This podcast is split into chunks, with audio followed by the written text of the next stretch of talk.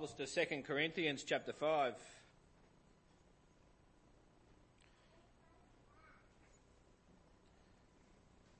I want to look at uh, what it means to be a new creation on this New Year's Day.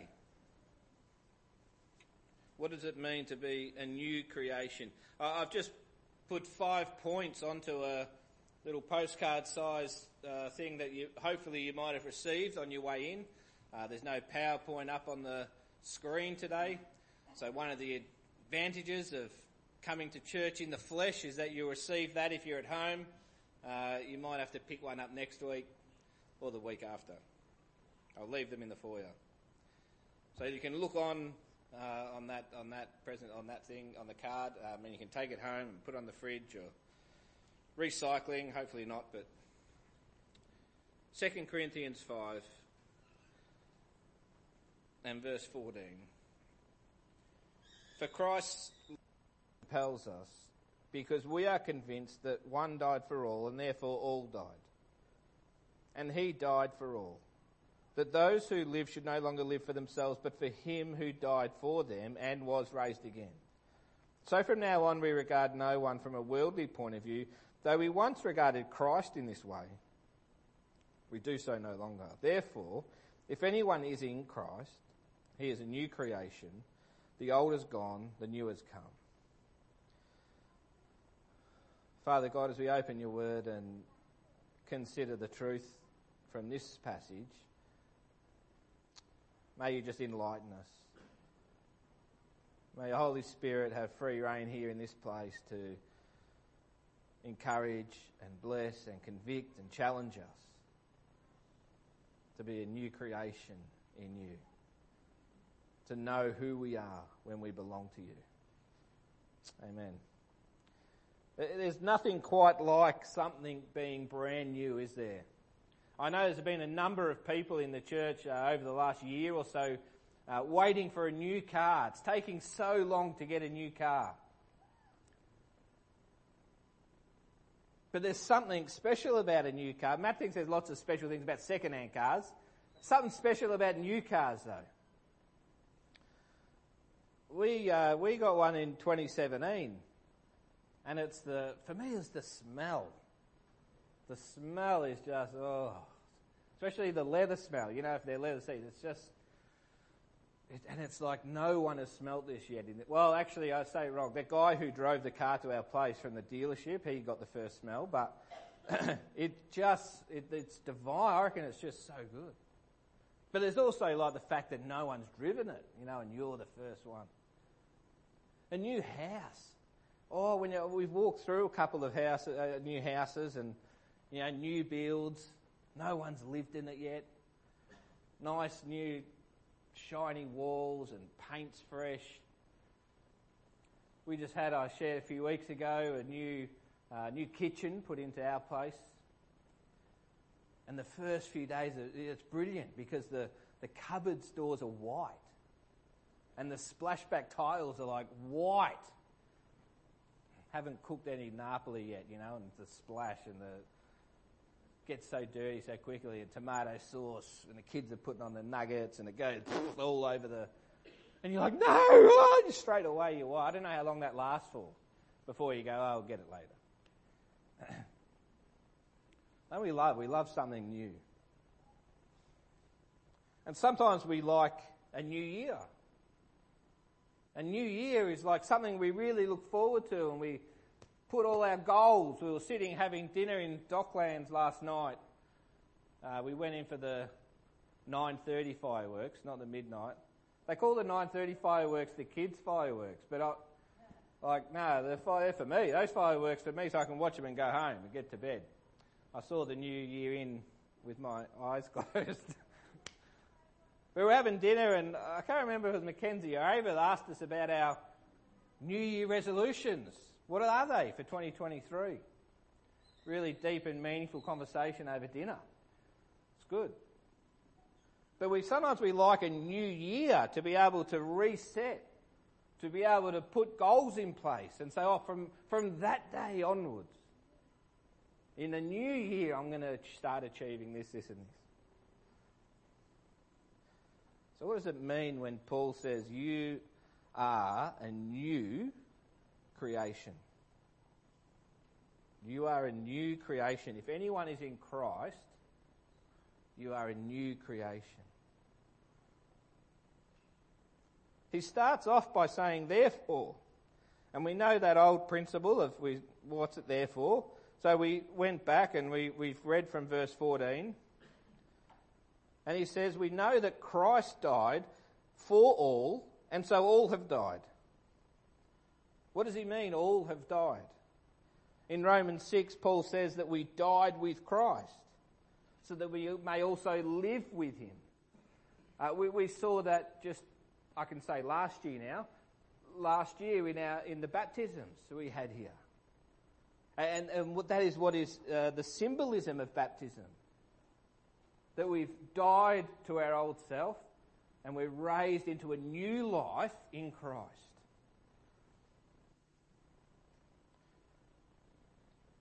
We've died to sin, alive in Jesus, is what Paul says in Romans 6. In Romans 6. And you see there in verse 15, without Jesus, we live for ourselves, it says.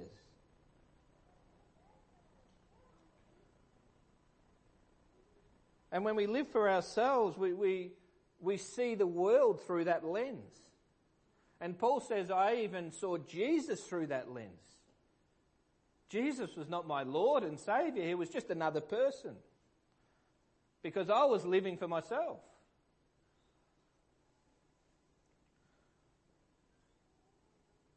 But he died for all.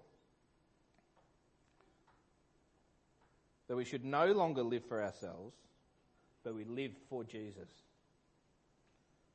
You see, now it's different, Paul's saying. Everything's changed. That selfish attitude and the way that I, I look at people and see people with that frame of mind, living for myself, well, now everything's changed because now I'm alive in Christ and I live not for ourselves, but I live for Jesus. And so now I see people differently. We are a new creation. And so, coming into these five points, the first one I, have put about being a new creation is, is new relationship. There's lots of new things going on today. Romans 3:23 is a, a really well-known verse. Perhaps we don't know verse 24 so well, but 23 speaks about our relationship. The relationship of every person on planet Earth. All have sinned and fall short of the glory of God. Every single person. Born into the same position. Separated from God. Verse 24 says, but and are justified freely by his grace through the redemption that came by Jesus Christ. Verse 23 is talking about the relationship status that we are. We are separated from God because of sin, but we are justified freely by his grace. Justified means to, to be made right. Not that the, the price has been put off. We spoke about that in communion already. It is finished. It's complete. Justified freely. It comes at no cost to you to come into a relationship with God.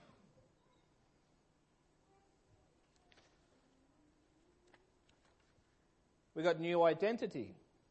When you are in Christ, you are given a new identity. 1 Corinthians 6 19 and 20 says, Do you not know that your bodies are the temples of the Holy Spirit who is in you, whom you have received from God? You are not your own, you are bought at a price. Therefore, honour God with your bodies.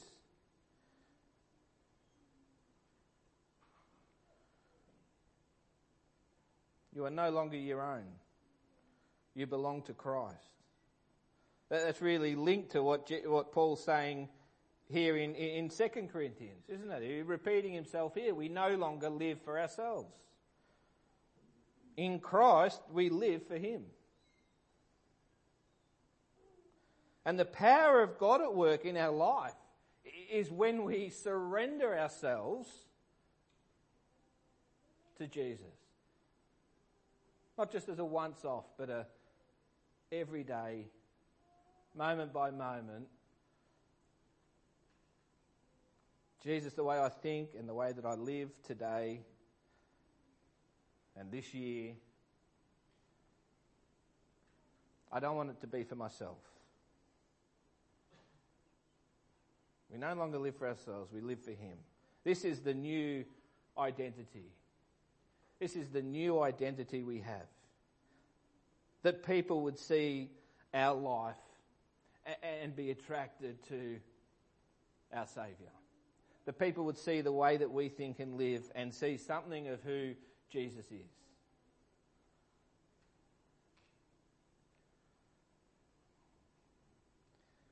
We have a new destiny. These are pretty big words, and I, and I know each point here we could probably have a message and a series through each thing, uh, and, and I, I just wanted to touch on each point. A new destiny, Philippians 3 18 to 20 says, For as often as I have often told you before, and now tell you again, even with tears, many live as enemies of the cross. Their destiny is destruction. Their God is their stomach, and their glory is in their shame. Their mind is set on earthly things, but our citizenship is in heaven. And we eagerly await a Saviour from there, the Lord Jesus Christ We've all been, as I said earlier, Romans 3.23 says we've all been enemies at some point. So some of us have made a decision when we were a bit younger. Some of us have made a decision when we we're a bit older. At some point, we were all enemies of God. And I trust and hope that everyone here has made that choice and has made a decision for Jesus.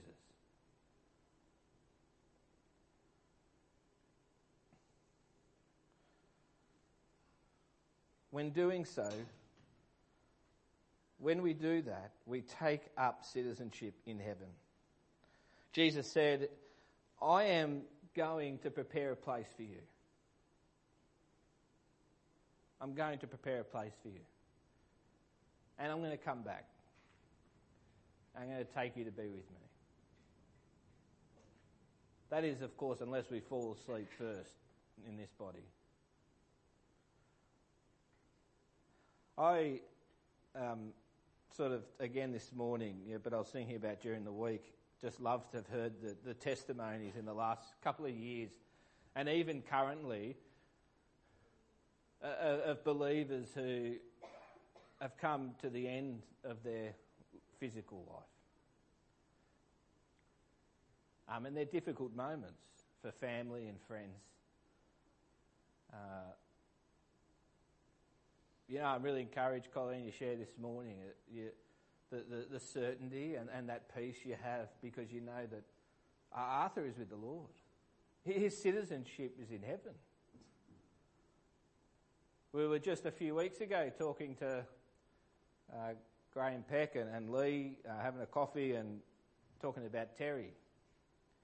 Um, and I'm sorry, I don't have any update on how he's going, and I, don't want to talk out of turn here, but you know, I, I know things weren't, were looking pretty grim a few weeks ago. I was told just a maybe a matter of days or weeks. But his attitude and is that he, he longs to be with the Lord. Gwen Norton, I know, so we were talking about Gwen Norton, the same thing. Some, everyone, most people here would know her. Uh, she, she's waking up a bit disappointed. She's not with the Lord. Isn't that, isn't that what we get to live with? That certainty, the hope? When we take up citizenship in heaven, we start to realise that this is very temporary and we are passing through. on a way to a place where Jesus is preparing for us. The fourth point new power. Being a new creation in Christ means we have access to a new power. The Holy Spirit working in us and through us and helping us to live the life that God desires us to live and has called us to. Acts 1 8, Jesus says, But you will receive power. You will receive power when the Holy Spirit comes on you, and you will be my witnesses in Jerusalem, in all Judea, Samaria, and to the ends of the earth. We are going to be starting a series in Acts this year. Um, so just in a few weeks, that verse will come up again in February. And this message that Jesus is giving his disciples is the same message that we are receiving in 2023 in Montmorency. Uh, you know, this, this great commandment here, the, the great the commission, go and make disciples of all nations. That's not on you personally. But this is what Jesus is saying to his disciples and to us today. You will receive power to do that.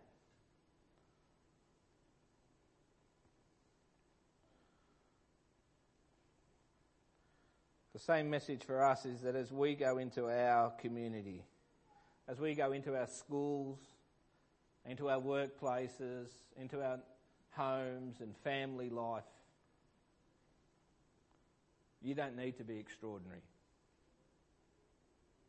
Don't think you're not good enough to share Jesus.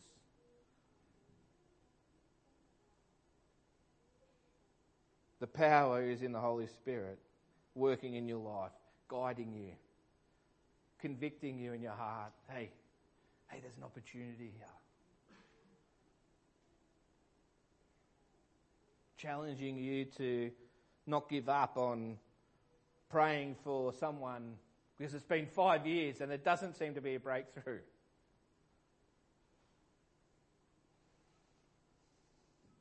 You're a new creation in Christ.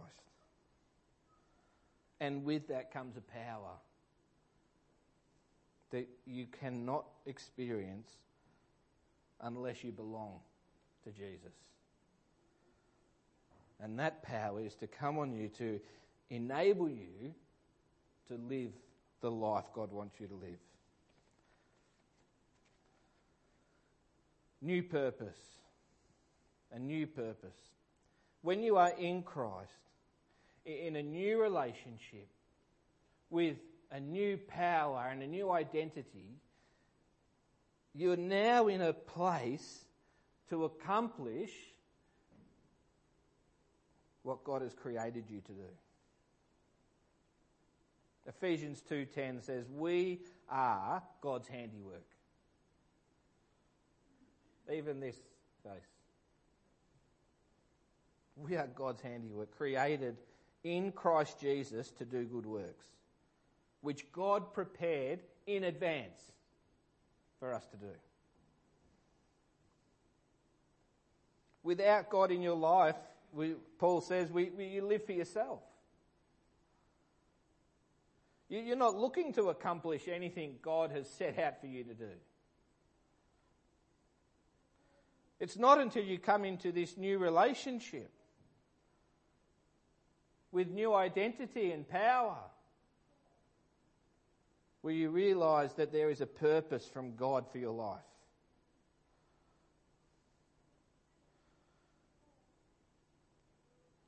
And it's I know I mentioned this Great Commission, and it's easy to say, well, 2023 is going to be about the Great Commission for me. As it is, and it should be for all of us. But what is that going to look like in 2023? Because maybe God is just wanting you to just keep chipping away in 2023. Keep doing the the little conversations that come up and the little the, the, the, times when you're just able to chip in and talk about what Jesus means to you. Because in 2025, there's going to be a flurry of, people in your life who are going to want to give their heart to Jesus. Baby, you can't see it yet. But today and this year is not the day to give up on God's purpose. And He just wants you to keep chipping away. Maybe 2023 is a, it's a brand new year of massive change.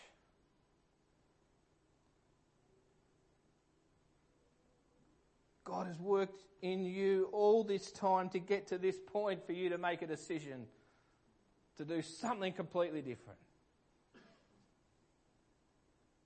I love what God has done in this family this year, last year.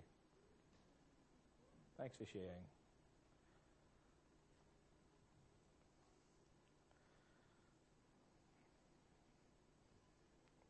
I don't know what 2023 holds, like I shared this morning. I don't know what it holds for you. Making a few plans. But I know this that God has prepared something for you to do.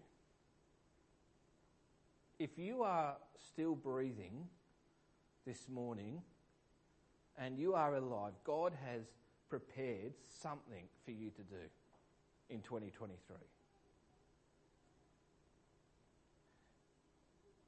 And it's really on us now to find the space and the time to give to God to say, God, what is it you want me to do? Who is it you want me to build a relationship with? Who is it you want me to be brave enough to talk about my faith with? And take the time to seek God's calling on your life for this year. To know the purpose which He's already prepared for you to do. I hate to miss out, wouldn't you? Hate to miss out because I'm so busy thinking about what I want to do myself. That's not who we are in Christ. Should no longer live for ourselves, but live for Him. Uh, I trust that those points can be a reminder throughout 2023 if you see it somewhere around the house about who you are as a new creation in Christ. Whether you've been a Christian for 70 years or seven months or seven days. Thank you for your word, Lord. Thank you for its truth. May you use it to inspire us that we would be people aware of our identity in you, aware of our calling, aware of the power that we have to live a life that is pleasing to you and drawing people to the cross of Christ. Thank you in Jesus' name. Amen. God bless you. Thank you for coming here and Happy New Year.